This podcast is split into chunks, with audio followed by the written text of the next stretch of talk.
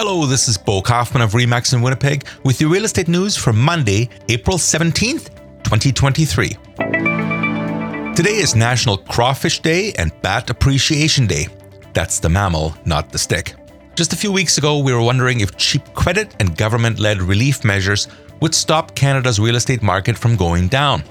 According to figures from the Canadian Real Estate Association that came out this morning, the benchmark home price went up a lot in March.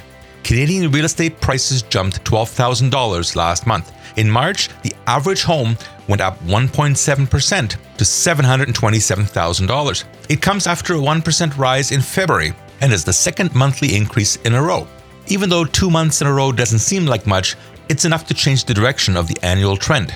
In March, home prices were actually down 15.5% or $133,000, as compared to last year. The 12 months drop is the biggest fall in CREA's Canadian Real Estate Association's benchmark history. But since the standard only goes back to 2005, it's hard to say how this compares to the correction of the 1990s. At the same time, the rate of the turnaround might also be the fastest in its history. Prices of properties don't move in a straight line, so it's too early to tell what's going to happen. In case you missed it, let me repeat one figure from that previous segment.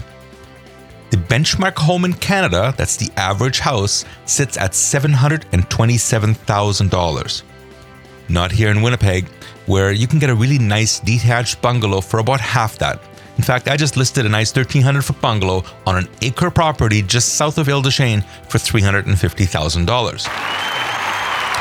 Thinking of buying a house or a condo? Call me right now to set up a free home buying consultation, either in person or via Zoom. That's Bo Kauffmann at Remax 204 333 2202. Did you know that Winnipeg's Real Estate Podcast is available as an app for your iOS or Android phone?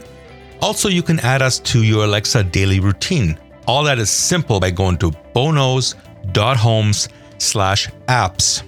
boknows.homes slash a PPS. Thank you. Till next time. Bye bye.